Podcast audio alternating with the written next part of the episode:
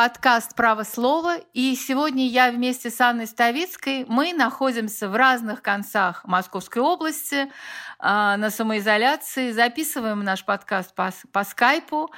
Уровень связи очень плохой, поэтому прошу прощения. Но мы обязаны и мы должны провести этот подкаст, потому что сегодня у нас замечательная гостья обозреватель «Новой газеты» Елена Милашина. Лена, добрый день. Добрый день. И мы будем говорить сегодня о совершенно беспрецедентной ситуации, которая произошла уже, наверное, сколько? 10 дней назад, да? А, я напомню, 12 апреля на сайте «Новой газеты» была опубликована статья Лены Милашиной «Смерть от коронавируса – меньшее зло». Когда в Чечне зараженных приравняли к террористам, жители республики начали скрывать свою болезнь и умирать дома. Вот такое длинное название, которое, в принципе, а, очень четко передает содержание этой статьи. И статья была настолько сильной, что она вызвала со стороны президента Рамзана Кадырова, президента Чечни Рамзана Кадырова, буквально истерику, да, я не помню, чтобы это была вот такая, знаете, ну что ли, искренняя истерика президента, который не мог сдержаться. И это было настолько безумно. Кадыров почему-то обратился к «Газпрому», к ФСБ, к президенту России. Он обратился в эти три инстанции с просьбой защитить его от «Новой газеты» и от Елены Милашиной. И Кадыров заявил, что это лживая статья, которая, по сути, вынуждает вынуждает его, да, и вообще его жителей, жителей его республики остановить, я цитирую, остановить этих нелюдей, которые пишут, провоцируют мой народ. В конце концов, надоело, буквально кричал Кадыров. Если вы хотите, чтобы мы совершили преступление и стали преступником, то так и скажите. А, один возьмет на себя этот груз ответственности и понесет по закону наказание. Посидит в тюрьме и выйдет. Мне, конечно, очень противно цитировать это заявление Кадырова, но просто я его цитирую специально, чтобы вы поняли, до какой степени это было, с моей точки зрения, совершенно неадекватное заявление. Лена, вот скажите, как вы его восприняли? Ну, у меня есть некое привыкание уже к таким заявлениям и таким истерикам э, главы Чечни. Он не президент, он глава Чечни. А, вот, потому что на протяжении многих лет э, это не первое а, такое выступление и против «Новой газеты», и против моей конкретной деятельности, и против деятельности моих коллег-правозащитников в первую очередь, и журналистов тоже на самом деле. Вот. Кто освещает ситуацию в Чечне, в первую очередь ситуацию с правами человека в этом регионе, которая, в общем, плачевна, даже по сравнению со всей остальной страной. Вот. А, я прекрасно понимаю, что вызвало такую реакцию у главы Чечни, потому что в этом тексте если бы речь просто шла о том, что своей террористической риторикой он запугал все население до такой степени, что люди уже боятся обращаться а, к врачам с признаками ОРВИ, а, я думаю, что если бы только про это речь шла в этой публикации, то реакции, возможно, бы не было. Хотя любая публикация критическая, не только моя, вызывает очень нервную реакцию чеченских властей, они так и не научились с этим справляться.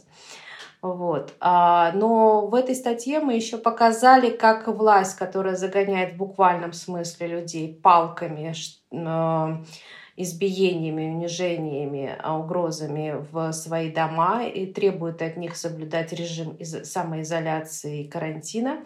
Сама этот карантин, сам, сама эту самоизоляцию не соблюдает в принципе и ведет ровно такой активный образ жизни, какой она вела до а, эпидемии.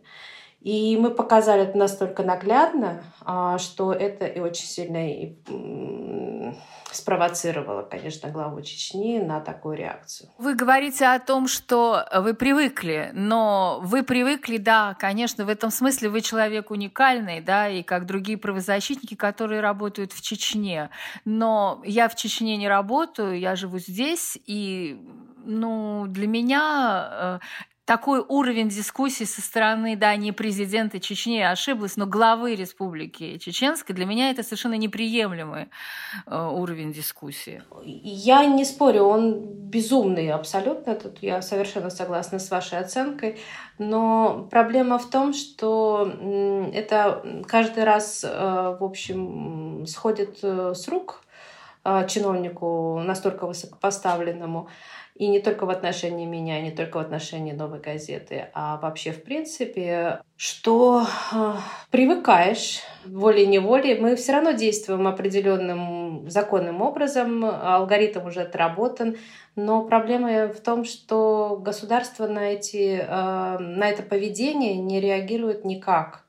Если более-менее с Рамзаном Кадыровым все ясно и понятно, тем более, что ты говоришь, что это как бы его а, давнишняя и нормальная в кавычках реакция на публикацию новой газеты, то мне вот интересна а, реакция Генеральной прокуратуры и твое мнение на а, эту реакцию.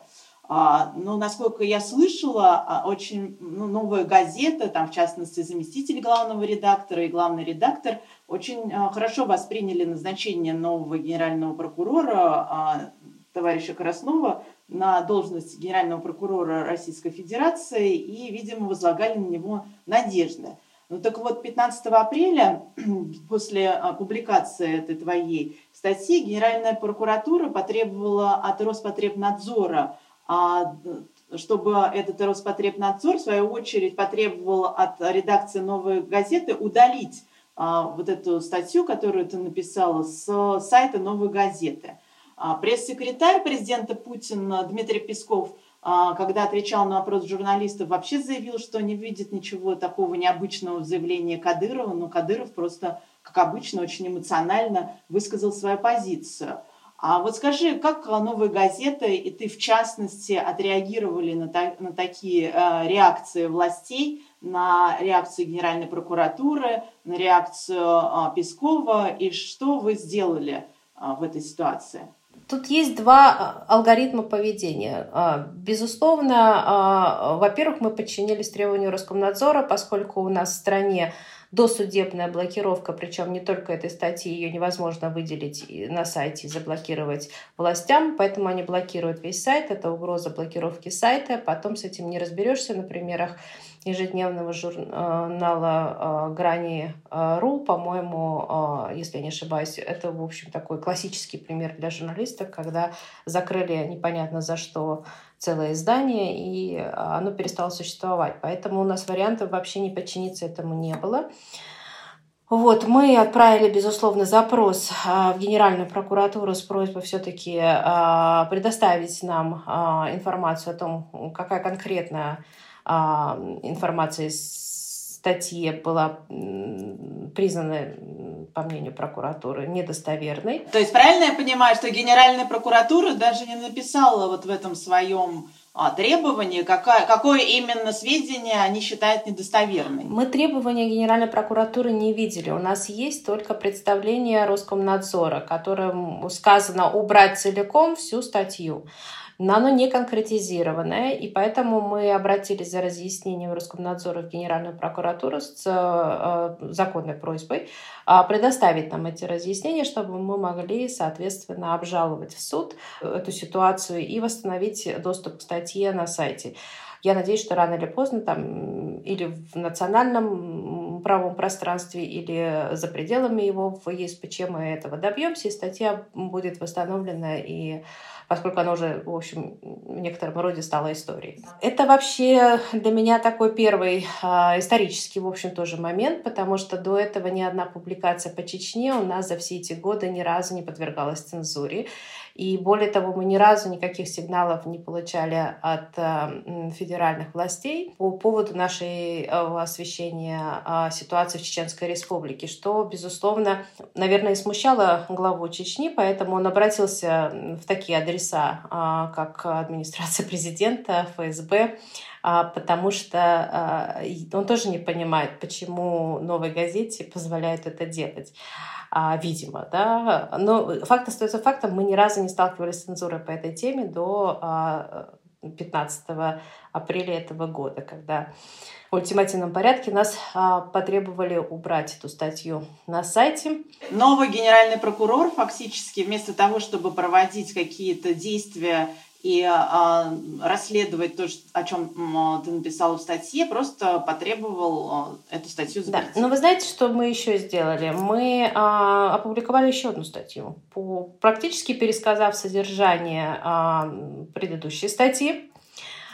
Вот. И к ней уже претензий никаких не было. Хотя все то, что мы написали в первой статье, мы изложили во второй. А, другими словами, с уже конкретным изложением логики а, а, журналиста, который пришел к таким выводам, на основе каких фактов он это сделал.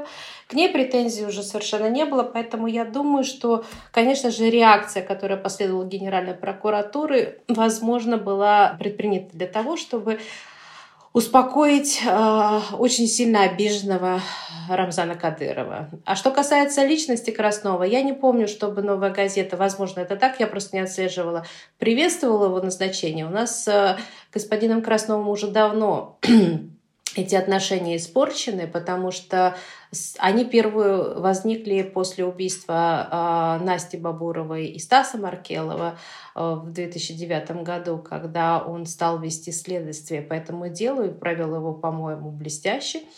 Вот, э, соответственно, мы тогда очень сильно и плотно сотрудничали. У нас сложились очень неплохие отношения. И а, Краснов очень много работал с новой газетой в направлении а, того, чтобы привести к какому-то результату и само следствие, и судебный процесс. После этого а, там год за годом эти отношения ухудшались. Это было связано с тем, что Крастов начал делать серьезную карьеру в Следственном комитете, а Следственный комитет является, в общем, одним из таких основных э, объектов для критики э, со стороны новой газеты, как и Чечня, как и многие другие э, сферы и персонажи нашей политической жизни. Вот. И работа Следственного комитета, конечно, вызывает огромное количество вопросов, таких ну, уже фундаментальных, а вообще нужен ли Следственный комитет. И я, честно говоря, совершенно не понимаю на своем примере, жив ли Следственный комитет, жив ли Бастрыкин вообще, э, что он делает, э, кроме того, что пишет стихи. А, я имею в виду жив с точки зрения профессиональным а, его деятельности, э, потому что все эти годы, что я работаю по Чечне, я получаю угрозы, и каждый раз я реагирую законным образом, я пишу заявление о преступлении, вот. И на эти заявления о преступлений сначала еще какие-то отписки приходили, но последние а, там, год их вообще уже просто нет. А, например, там красноречивый пример, даже этих отписок нет.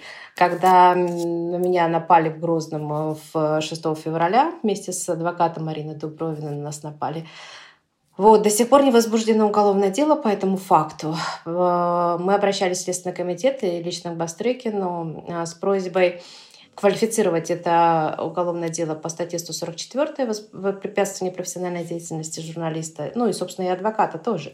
Вот. Там немножко другая статья, но точно так же это подследственность Следственного комитета. И, соответственно, расследовать это дело силами центрального аппарата или там хотя бы ГСУ, СКФО, но не внутри Чечни, потому что, кроме всего прочего, а кроме тех угроз, которые прозвучали от Рамзана Кадырова 13 апреля в ходе совещания оперативного штаба по противодействию коронавирусной инфекции в Чечне. Да, а, там еще одно, в общем, по-моему, есть действие, которое носит признаки преступления, это превышение должностных полномочий, совершенно очевидное, и да, оказание давления на следствие. Именно вот в, в отношении расследования на, э, обстоятельств нашего нападения, нападения на нас. Вот. И на это мое а, заявление в Следственный комитет, ни, я не получила вообще даже никакого ответа. Вот 13 февраля я его подала, до сих пор никакого ответа нет. Вот. А возвращаясь к Краснову, ну, этот человек, мы все знаем, расследовал убийство Бориса Ефимовича Немцова. Убийство Бориса Ефимовича Немцова совершено тем же способом, о котором рассказал а, Рамзан Кадыров. Да, это все очень печально. Когда вся эта история произошла, когда Кадыров сделал это беспрецедентное для меня, для вас вполне, да, такое обычное, что ли, уже привычное, да, заявление, раскритиковав вашу статью, а, мне кажется, что какое-то время все общество российское, да, журналисты были, в общем, в каком-то оцепенении. И поскольку выйти, например, э, к Следственному комитету, да, или куда-то на площадь, чтобы защитить вас никто не мог и из-за карантина, который в Москве происходит. Но все-таки через какое-то время было написано несколько писем в вашу защиту. Одно из них это а, такое довольно большое, очень, довольно, я считаю, резкое письмо, да, правильное письмо, а, подписанное и мемориалом, да, и представителями мемориала, и многими общественными деятелями, журналистами, правозащитниками, где а, именно просят э, подписанты этого письма, просят след, э, представителя Следственного комитета возбудить уголовное дело э, против главы Чечни Рамзана Кадырова и защитить вас, предоставить вам государственную охрану. Я хотела спросить, был ли какой-то ответ на это письмо? То есть э, кто-то вам звонил, может быть, говорил о том, что вам предоставится охрану? Вы что-нибудь об этом слышали? О реакции какой-то? Ситуация следующая. Государственная защита у нас предоставляется только участникам а, судебного процесса. Например, когда Марина Дубровина, адвокат, э, на которого напали вместе со мной Грозным, просила о предоставлении государственной защиты, она имела на это полное право, она адвокат э, в процессе уголовном, а, и на нее было совершено нападение именно в связи с тем, что она защищает там а, человека в этом процессе. Вот. Ей ну, помимо того, что и тоже никто не ответил, да, она действовала по аналогии с Ирой Бирюковой, адвокатом общественного вердикта, которая вот попала в такую же аналогичную ситуацию. Слава богу, нападения не было, но были очень серьезные угрозы в связи с пытками в Ярославской колонии, да, и мы помним, сколько времени добивался общественный вердикт, и, в общем, все мы, чтобы а, эта защита Ире была предоставлена. Что касается меня, то я как журналист вообще не подпадаю никаким и никоим образом под государственную социальную защиту. А, для этого а, а, мне нужно стать потерпевшей по уголовному делу, которое было бы возбуждено в отношении Рамзана Кадырова по тем угрозам, которые он озвучил. Да? Вот, тогда у меня, в общем, появляется правовое основание для обращения за государственной защитой. Что касается вашего вопроса в ответ на была ли реакция на это обращение, за которое я очень благодарна всем, кто его подписал. Это большая поддержка, и, в общем, она мне, конечно, очень необходима на самом деле. Но ответил секретарь президента Российской Федерации. В смысле, что нет никакого повода, и это не... В общем, он прав, что это не компетенция Кремля, и что это решает ведомство, которое а, решает такие вопросы по закону. Если оно сочтет необходимым, то оно будет действовать. Это ведомство вообще никак не откликнулась а, э, в там, добровольном порядке на то, что произошло 13 а, апреля. Вот на нашу публикацию а, это ведомство среагировало, та же Генеральная прокуратура. Да? А вот вынести отдельное там представление в адрес, ну, даже не представление, а там, направить Следственный комитет, цитаты Кадырова для того, чтобы Следственный комитет дал оценку правовую этим цитатам и наличию в этих высказываниях признаков преступления, а я говорю так целых, по-моему, четыре статьи минимум, вот. Этого Генеральная прокуратура не сделала. Но пока она этого не сделает, ну вот, сама вообще должна была сделать, потому что у нас это, в общем, так закон устроен, что генеральный прокурор именно на такие вещи должна реагировать. Но даже и после моего заявления, которое я сейчас готовлю, буду подавать, если она этого не сделает, то тогда, соответственно, никакого уголовного дела, по которому бы я проходила как потерпевшая, нет. И, соответственно, государственная защита тоже мне никак не положена с точки зрения логики а, пресс-секретаря президента Российской Федерации. 18 апреля вышла уже новая статья в «Новой газете», которая называется «Врачи в камуфляже». Потрясающая статья.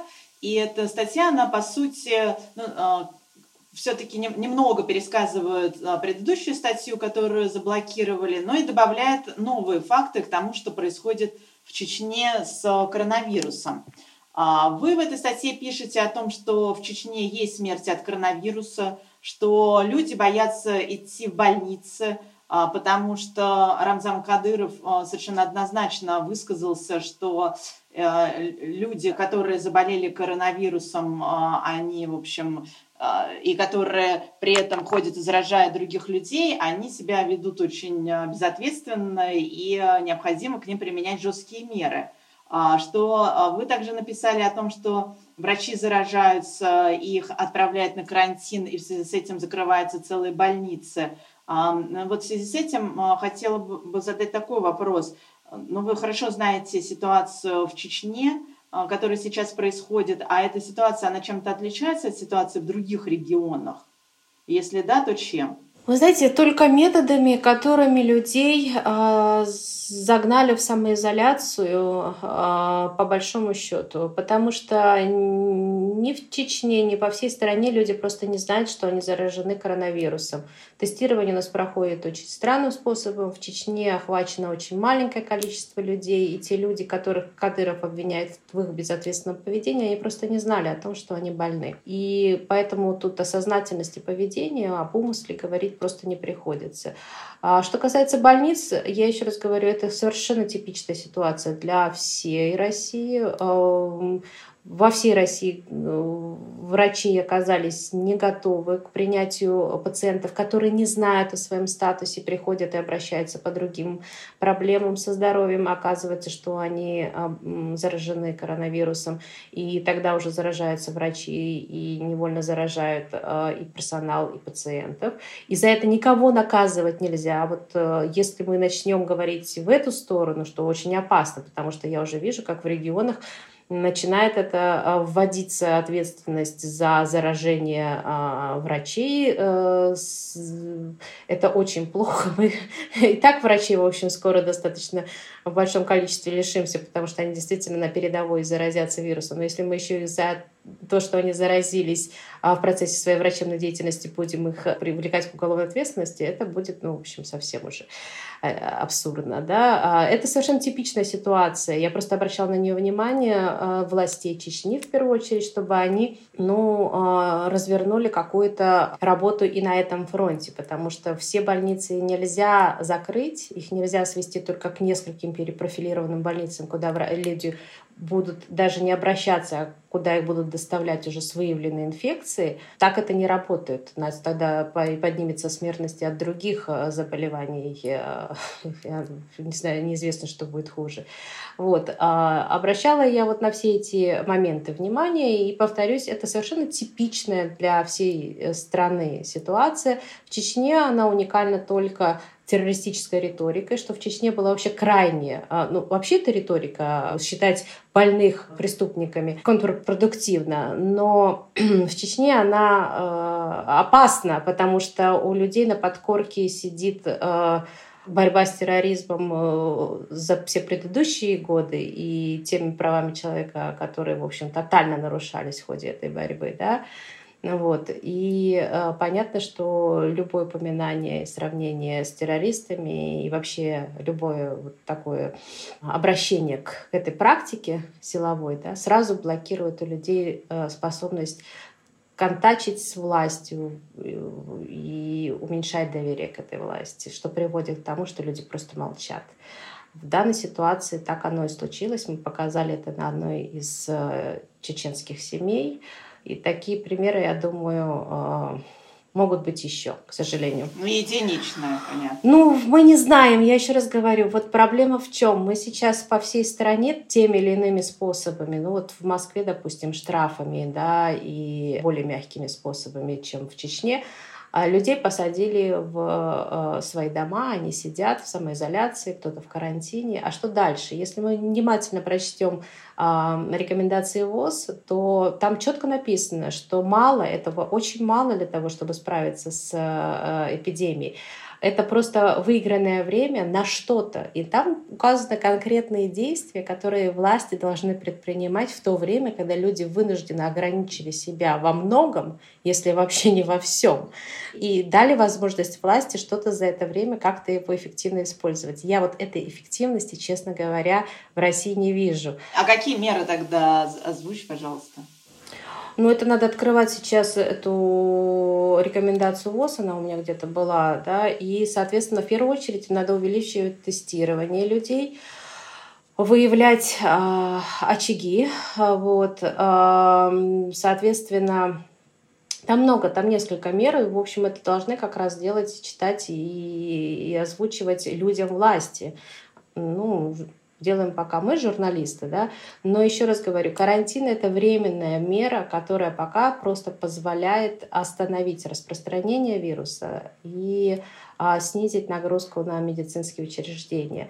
Но если те же самые медицинские учреждения просто оставить один на один с населением, а, поскольку ну, сейчас очень много э, жалуются по всей стране врачей и больниц, что по-прежнему нехватка всех а, мер безопасности для того, чтобы сейчас а, лечить население по любым, в общем, заболеваниям. Просто каждый из этих больных может быть коронавирусным больным.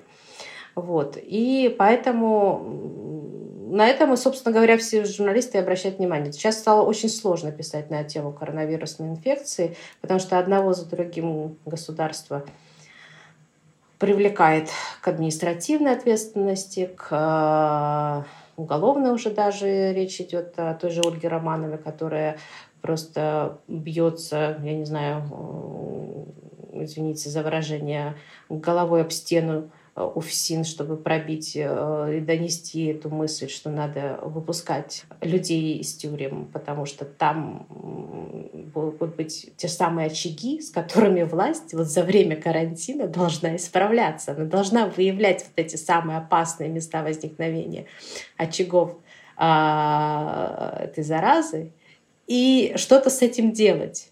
Но мы этого... Легче же сказать, что как будто бы там нет никакого коронавируса и привлекать журналиста к ответственности, правильно? Ну, получается, что власти легче вот этим идти силовым э, путем. Но он приведет к цели, которой, в общем-то, власть пытается справиться. Ведь сейчас уникальная ситуация у нас не отличается цели, что у власти, что у населения цель одна — что-то сделать с этой распространением этого вируса, с инфекцией. И а, в этой ситуации надо, а, конечно, прислушиваться к информации, потому что, еще раз говорю, вот, вот в это, это уникальный момент, когда мы сошлись в одной цели.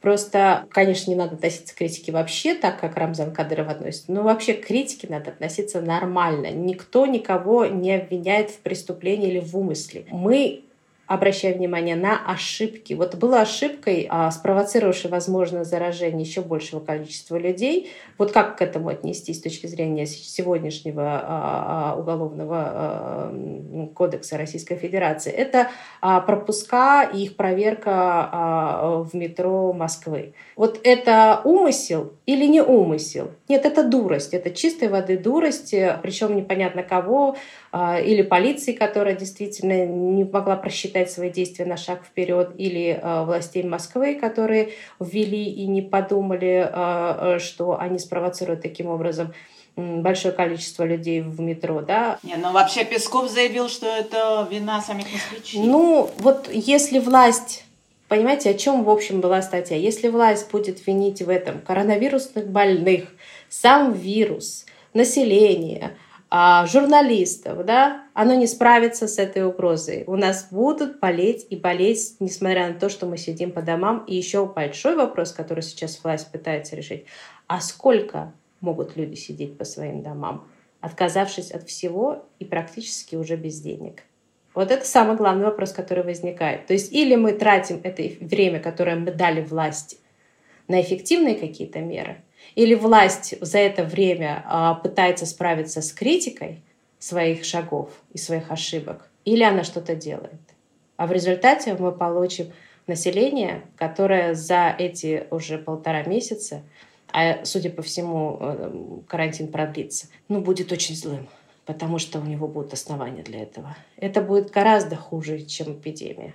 И к этому приведем не мы, те, кто критикует сейчас ошибки власти. Ну, хотелось бы, чтобы, и я надеюсь, что власть все-таки как-то к этому прислушивается и тоже делает какие-то выводы для себя. Скоро уже прислушиваться не к кому будет. Мы вот сегодня обсуждали в нашем чате редакционном, как писать дальше про коронавирус. Наши юристы уже голову сломали. Вот у нас а, а, врачи, которые боятся называть свое имя. Вот у нас заключенные, которые дозвонились до своих родственников, родственники до, вас, для, до нас а, проверить эту информацию сложно. Вот моя Чечня, где вообще проверить практически ничего невозможно. Да? И я трачу просто колоссальные усилия. Это огромное количество информации, которая у меня есть по той же заметке я не написала, просто потому что у меня действительно нет возможности доказать это. Все, что я написала, у меня есть статья так устроена. Вот это тоже интересно, что там признано недостоверно, но статья построена практически на цитатах и видеоцитатах. Мы уже под все подложили а, вот этих самых чиновников, которые там борются с коронавирусной инфекцией. Понимаете, скоро будет... Э, Непонятно, как писать. Не на что реагировать. Потому, потому Нет, что власть писать. будет считать, что она все будет делать правильно а вирус будет распространяться, и, и он будет распространяться. Можно перестать его выявлять, можно попытаться что-то сделать статистикой, но даже у Китая не получилось. Вы посмотрите, как Китай сейчас задним числом начинает прибавлять. Но в Китае это реально власти при всем том работали на то, чтобы этот вирус а, а, пресечь его распространение, да, с ним что-то сделать, справиться. А если у нас вся работа власти и вся работа государственной машины пойдет только на то, чтобы пресечь информацию, ну, тогда, да, информацию не становит, а вирус нет. Слушайте, но мне совсем не хочется заканчивать наш подкаст на такой буквально апокалиптической ноте, потому что я уверена, что такие журналисты, как Лена Милашина, как «Новая газета», несмотря на то, что вас ужасно критикуют, угрожают вам вообще страшными вещами, власти и представители власти, высшей власти, я думаю, что все таки вы будете писать, не только вы, другие медиа, которые еще существуют в нашей стране, ну, мы будем стараться, потому что мне кажется, что иногда власть прислушивается к тому, что вы пишете, что мы пишем. Будем надеяться, что все-таки мы все не погибнем, да, что от этого коронавируса, что в конце концов наступит день, когда э, каким-то образом э, эта зараза уменьшится, каким-то образом мы вернемся к прежней жизни. Я не знаю, когда это произойдет, через два, через три месяца, через полгода и что нам уже не нужно будет говорить вот так по скайпу с плохой связью, что мы сможем встретиться, просто обнять друг друга и давайте все-таки надеяться на лучшее. Зоя, я вам могу больше сказать, я вам могу привести конкретный пример, почему надо писать, несмотря ни на что и на все риски, которые нам создает сегодня э, государство. Вот Вторая статья, когда вышла, по сути, переписанная первая, как Аня заметила, с добавлениями новой информации.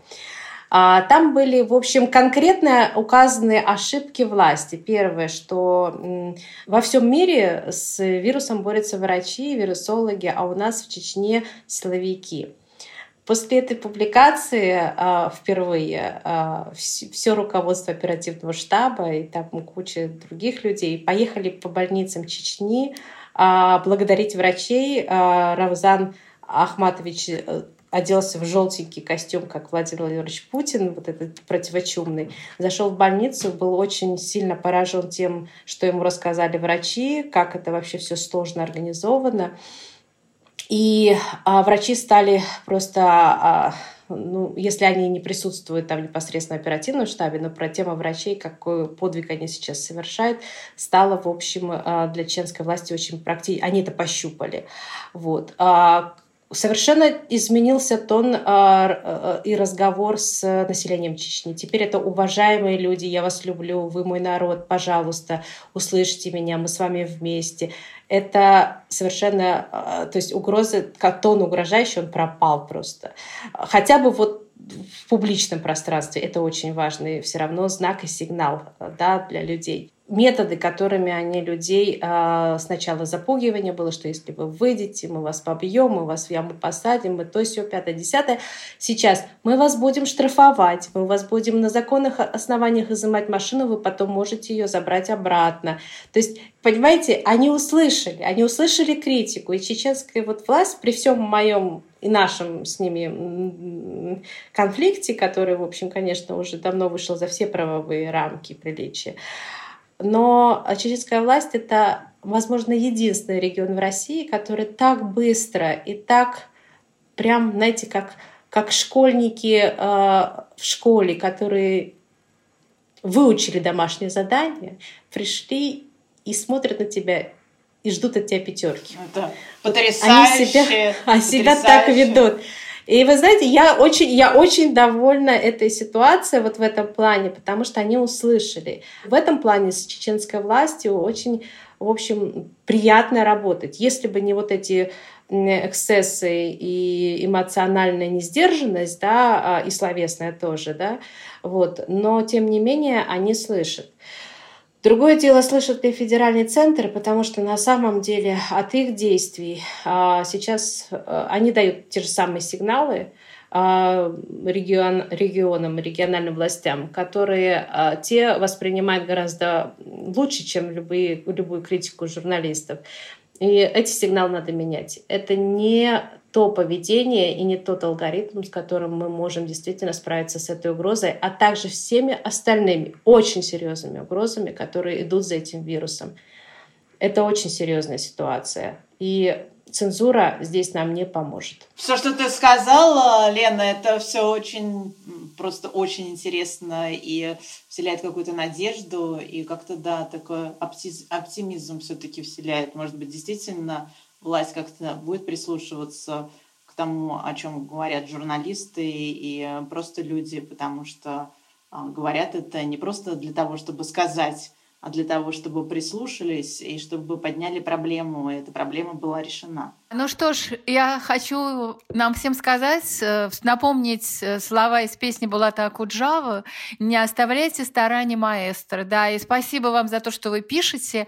А вам спасибо, что вы нас слушаете, потому что это был подкаст «Право слова». И просим вас, слушайте нас в Apple Podcast, в CastBox, на Яндекс Музыке, ставьте лайки и пишите комментарии. И встретимся еще, я надеюсь, в следующий раз и будем говорить о том, что нас всех волнует и то, что происходит происходит сегодня у нас. Спасибо, Лена. И храни вас Бог, и Аня, спасибо тоже. Вам спасибо большое. Здоровья всем. Берегите себя.